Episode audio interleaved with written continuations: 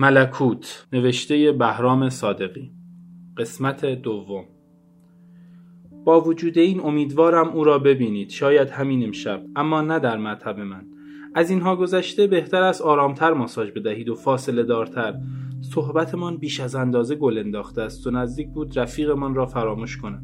منشی جوان به سادگی یک کودک و با لحنی حسرتبار گفت چه پولها که به جراحها داده است. دکتر حاتم لبخند زد. شما مثل اینکه زیاد نسبت به این مسئله حساس و علاقمندید. من کارمند ساده و زحمتکشی هستم. هر روز جان می‌کنم که شاید پول بیشتری به دست بیاورم و زندگیم را کمی بهتر کنم. خیلی چیزهاست که برایم مفهومی ندارد. هنوز خانه ندارم پسنداز ندارم و به آینده هم مطمئن نیستم. معلوم است که در چنین وضعی حساب می‌کنم با آن پول چه کارها می‌توانستم انجام بدهم. نه آنقدر هم نمی‌خواهم. همین آقای مودت مالک است ولی به او حسد نمی‌برم. زیرا خوشبخت نیست. خودش نمی‌خواهد خوشبخت باشد و به مفهوم زندگی خیلی پیچ و تاب می‌دهد. معلوم است که آن را نخواهید فهمید. آن رفیقمان که در حیات است و شما به او تنومند لقب داده ای تاجر معتبری است و پولش از پارو بالا می رود ولی گمان می کنید در چه خیالاتی است؟ همیشه در عذاب است. همش همین که مبادا رنگ صورتش بپرد یا تیره شود و زبانش بار پیدا کند و شکمش یوبس بماند. از این جهت دست به سیاه و سفید نمی‌زند و همیشه در حال استراحت است و هیچ فکر ناراحت کننده ای را به مغزش راه نمی‌دهد. به فکر هیچ کس نیست. همه چیز غیر از خودش برایش بیمنی است.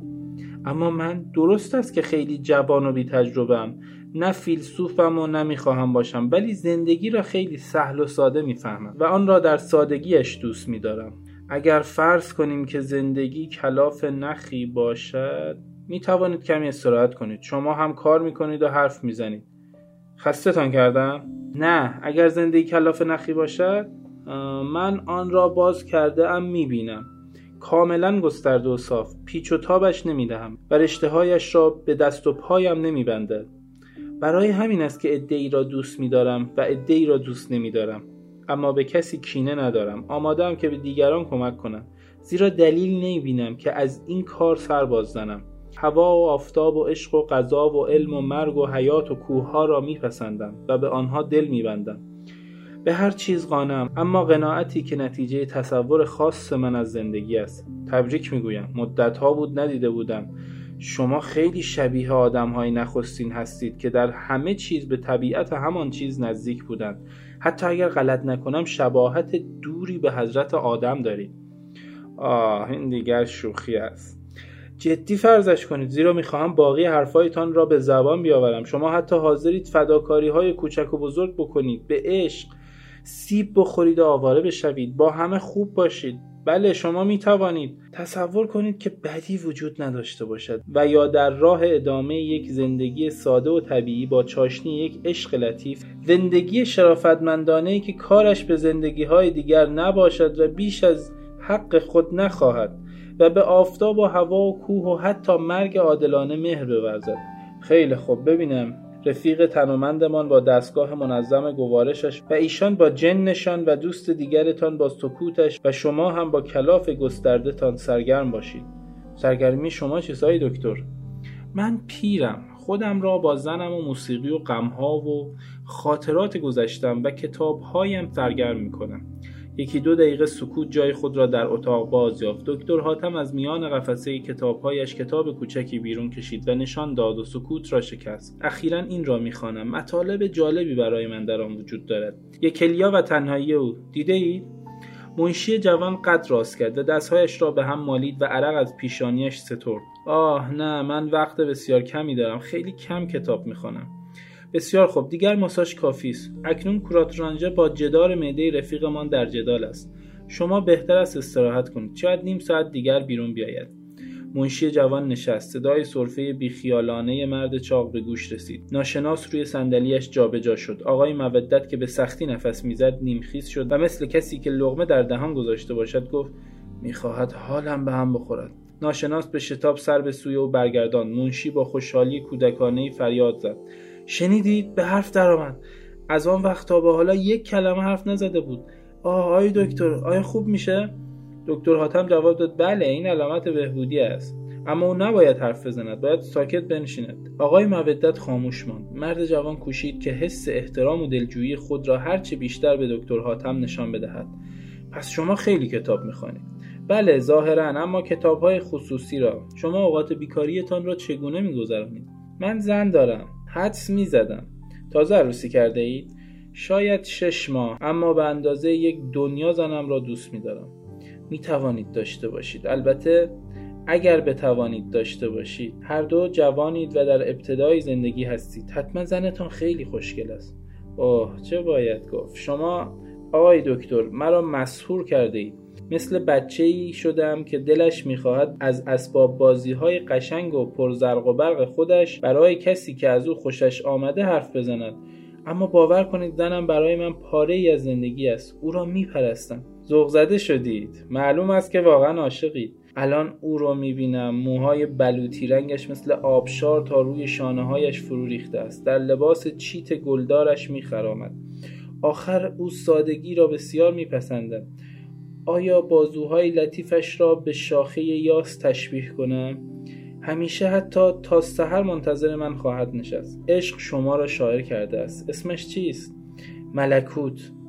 فراموش نمی کنم که از همان روز اول در گوشم زمزمه می کرد که ما باید خوشبخت باشیم. باید با هم باشیم. بچه دار شوی و اسمش را با هم انتخاب کنیم. ملکوت؟ این اسم خیلی به نظرم آشنا می من در آغوش او به سادگی و صفای زندگی پی بردم. ناشناس لبخند زد. دکتر حاتم گفت این تنها موردی است که به کسی حسد می‌برم.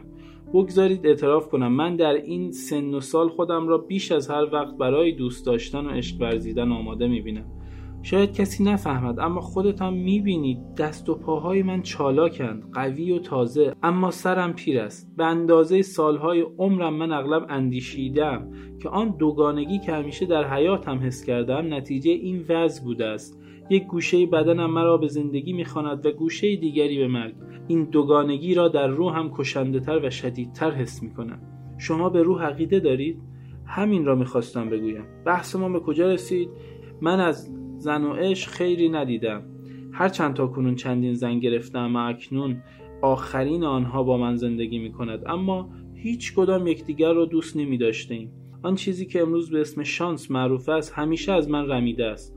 زنهای من یکی پس از دیگری می میرند یا دیوانه می شوند یا خیانت می کنند یا طلاق می گیرند آه پس به شما خیلی بد می گذرد من افتخار می کنم که در جریان اسرار شما قرار گرفتم. هرچند اسراری رنجاور است. اما با صداقت فرض می کنم آیا کاری از دستم بر نمی آید که برایتان انجام بدهم؟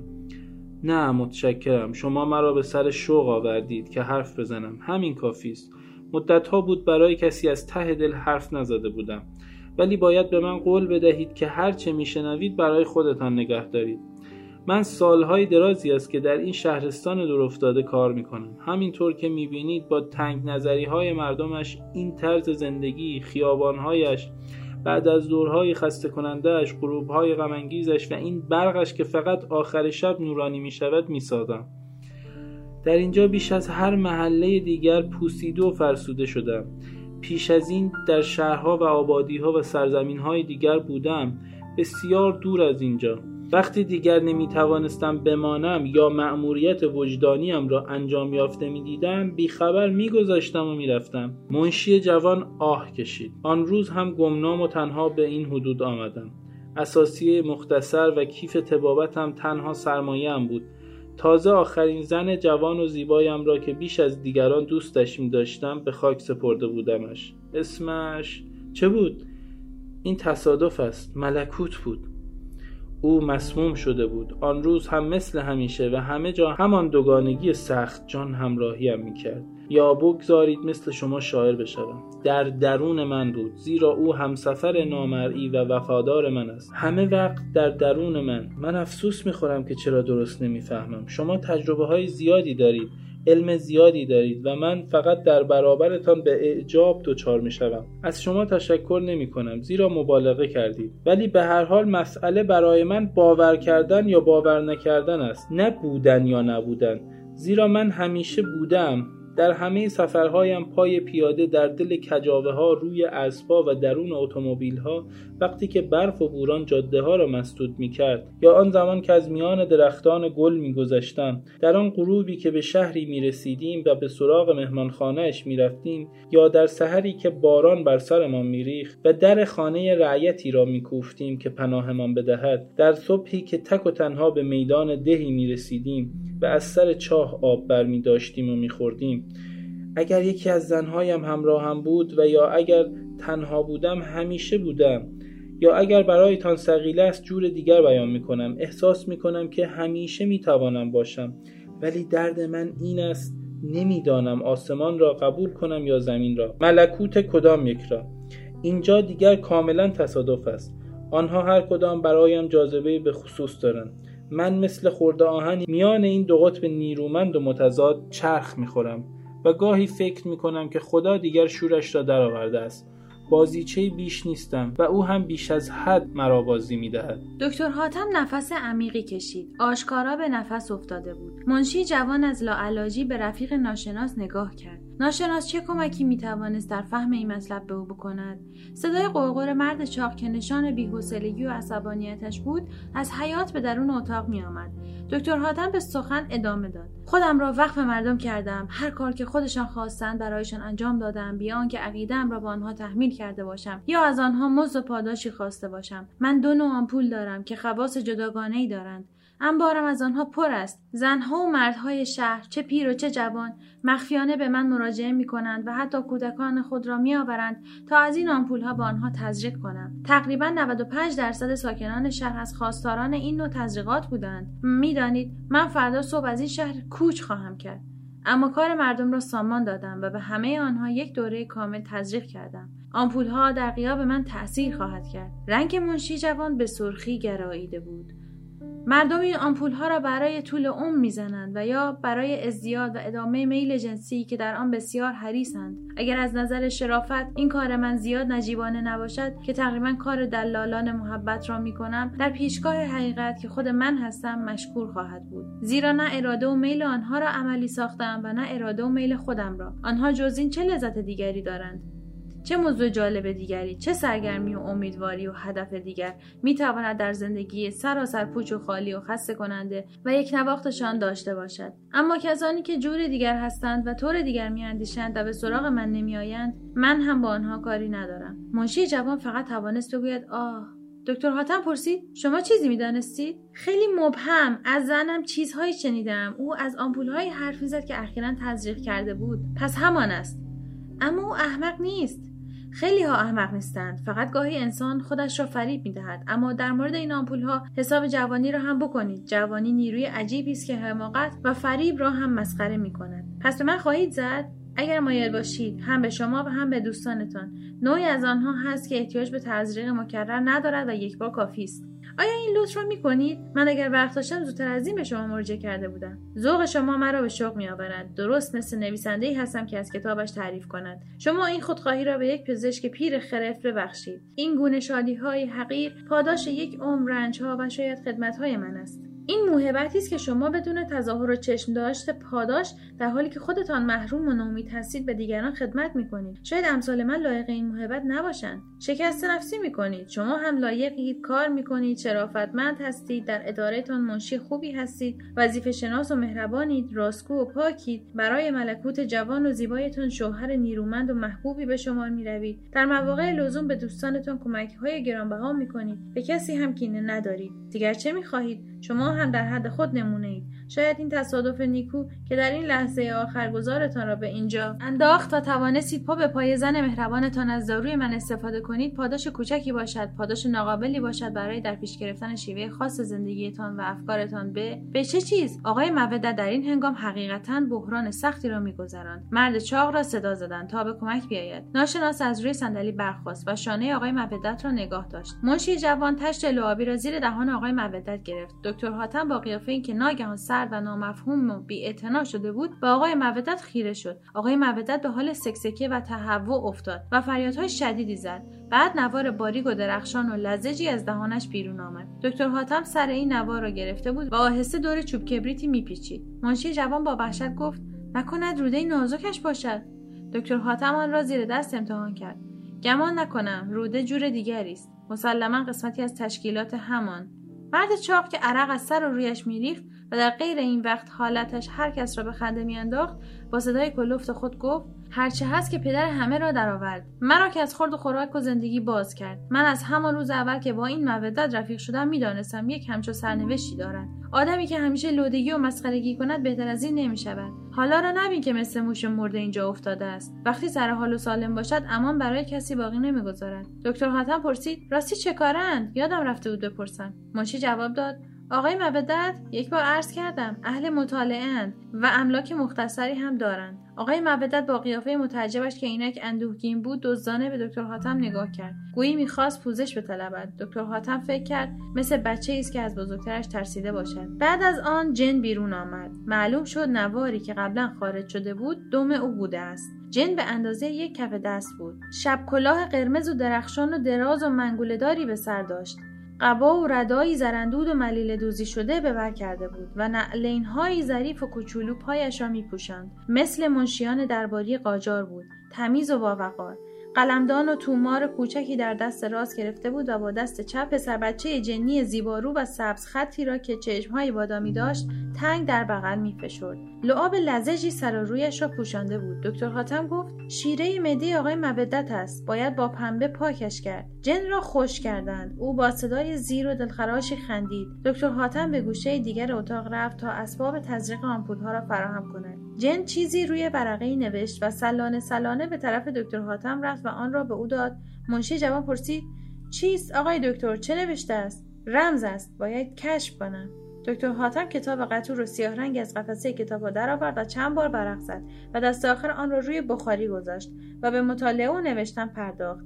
جن روی ورقه با خطی کج و معوج و عجیب چنین نوشته بود. آقای مودت به دوران نقاهت پا میگذاشت و پسر بچه زیبا با ریش هنابسته جن بازی می‌کرد. چند دقیقه در سکوت و انتظار گذشت. دکتر حاتم پشت به آنها کرده بود و سر بزرگش به روی کتاب خم شده بود. نگاهش در روی کاغذ بر رمز کشف شده میلغزید. برگ انجام کار. من سراسر معده و روده آقای مودت 42 ساله را به خوبی کاویدم و دیدم که به سرطان خطرناک و کشنده معده از نوع گلکلمی دچار است. آثار و شکوفه های این گیاه در همه جای مخاط به خوبی دیده می‌شد. مرگ زودرس و افتضاح آمیز آقای مودت همراه با دردهای طاقت فرسا حتمی است. ارادتمند مأمور شماره 999 مرد چاق در کمال بی‌حوصلگی پرسید کشف شد یا جان ما به لب می‌رسد؟ دکتر حاتم با صدای روب انگیزی جواب داد مطمئن باشید نوشته از شما بی جهت با من مبارزه می کردید و مرا از مأموریتم باز داشتید همین امشب خود شیطان رئیس مستقیم من به سراغتان می آید اگر حرفی دارید با او بزنید و اگر هم توانستید به جنگش بروید. دوستان به هم نگاه کردند. آقای مودت به نرمی خندید. جن که اکنون شبیه یک جنگجوی مغولی شده بود به دکتر حاتم تعظیم کرد. و کشان از درز در بیرون رفت و در فضا ناپدید شد. آقای مودت و مرد چاق و منشی جوان باز هم با ناباوری و سرخوشی به هم نگاه کردند و بیقیدانه لبخند زدند. ناشناس از شیشه پنجره به آسمان خیره شد. قوس قرمزی در هوا نقش بسته بود که اندک اندک از اطراف محو می‌شد. دکتر حاتم آقای مودت و ناشناس را از معجون خود بینصیب گذاشت و پس از آنکه منشی جوان برای مرد چاق توضیحات لازم و کافی داد و مخصوصا تاکید کرد که این دارو عمر و میل جنسی را زیاد می کند چهار آمپول از نوع روتارد با آن دو تزریق کرد. خداحافظ گفتند دکتر حاتم کیفهای پول آقای مودت و مرد چاق را به عقب زد. منشی جوان گفت آیا باز هم می‌توان شما را ببینم؟ این آرزوی من است. دکتر حاتم جواب داد من فردا خواهم رفت اما شما باز هم مرا خواهید دید. آنها بیرون رفتند. هنوز به خیابان نرسیده بودند که دکتر حاتم ناشناس را صدا زد. دیگران آن سوی خیابان کنار جیپ ایستاده بودند. دکتر حاتم ناشناس را به درون خانه کشید و آهسته اما با لحنی قاطع گفت برای این با تو حرف می‌زنم که می‌دانم امشب گفتگو نخواهی کرد. آیا مودت این اواخر ناراحتی های گوارشی نداشته است؟ دردهایی در شکمش احساس نمی‌کرده؟ گاهگاهی خون بالا نمیآورد؟ ناشناس با حرکت سر به تصدیق جواب داد. دکتر حاتم نگاه سوزانش را در چشمهای او انداخت. به او سوزن نزدم زیرا لزومی نداشت. تو را هم بخشیدم چون به من کمک خواهی کرد. اما این راز را بشنو. من همه زنها و شاگردها و دستیارهایم را کشتم. و از آنها صابون و چیزهای دیگر ساختم. این آمپول هایی هم که به همه مردم این شهر و به دوستان تو تزریق کردم چیزی جز یک سم کشنده و خطرناک نیست که در موعد معین یعنی چند وقتی که من اینجا نیستم وقتی که فرسنگ ها از شهر لعنتی شما دور شدم و به شهر و یا ده یا سرزمین لعنتی دیگری پا گذاشتم و سوزنها و سرنگهایم را برای تزریق به مردمانش جوشانده و آماده کردم اثر خواهد کرد. کودکان را خیلی زود خواهد کشت. و بزرگترها را با رنجهای تحمل ناپذیر گوناگون و عوارض وحشتناک سرانجام از میان خواهد برد. من از همکنون آن روز فرخنده را به چشم می‌بینم. هفت روز دیگر را روزی که حتی قویترین و سمشترین افراد را از پادر خواهند آورد و شهرستان دیگر قبرستانی بیش نخواهد بود. آن روز ناله ها دیگر خاموش شده است. اجساد باد کردند و میگندند در کوچه ها مرد چاق از آن طرف خیابان فریاد زد. آقای دکتر خیلی معطل شدیم. اجازهش بدهید بیاید. آخر باز باید به باغ برویم. اجساد باد کرده و گندیده در خیابانها کوچه ها و اتاقها روی هم انباشته شده است. لاشخورها فضای شهر را سیاه کردند بو بو بوی مرده بوی زنهای زشت و زیبای مرده و مردان شاد و ناشاد بوی بچه های چند روزه و جوانهای تازه بالغ. همه جا همه جا. آه افسوس که من همیشه از لذت تماشای مناظر محروم بودم. زیرا در هر شهر و هر زمین مجبورم زودتر از موعد کوچ کنم. آن وقت دکترهای شما چه خواهند کرد؟ بدبختها. آن چند جوان بیچاره دیوانه خواهند شد. او دیوانهشان خواهد کرد. خودکشی می‌کنند. ناشناس تکان خورد. دکتر حاتم زمزمه کرد. آخرین زنم را همین امشب خفه خواهم کرد. این کاری است که شبهای آخر اقامتم در شهر و دهی که باید ترکش کنم انجام می‌دهم. او اکنون با خیال راحت و دلی سرشار از عشق و محبت من خوابیده است. چقدر دلم می‌خواست عقیم نبودم و می‌توانستم بچه دار بشوم. آن وقت تشنجها و جان های فرزندانم را نیز تماشا می‌کردم. اما این میملام او با همه کسانی که تاکنون در عمرم دیدم فرق دارد و تنها کسی است که خیالم را ناراحت می کند او مرا به زانو در خواهد آورد. ذره ای از مرگ نمی ترسد به استقبال آن می رود مرگ بیماری رنج برایش مسخره بیش نیست. او چهل سال شکنجه ها را تحمل کرده است و همین مرا در مقابلش ضعیف و متزلزل می کند منشی جوان فریاد زد. نمیایی دکتر حاتم همچنان زمزمه می کرد برو برو. سرانجام برای او هم فکری خواهم کرد. فکر بسیار تازه و زیبایی اما نه در این ساعت آخر شب. مسلما پیش از آن که کوچ کنم و شاید شاید وقتی که سپیده می‌خواهد بزند. ناشناس لبخند زد و به سوی دوستانش رفت. در پشت سرش بسته شد. صدای گام های مرتب و شمرده دکتر حاتم که به درون خانه‌اش می‌رفت به طنین گنگ و خفته ای مبدل شد. در بیرون همه جا مهتاب بود. با جستجوی عبارت صوفی underline couple ما را در اینستاگرام دنبال کنید.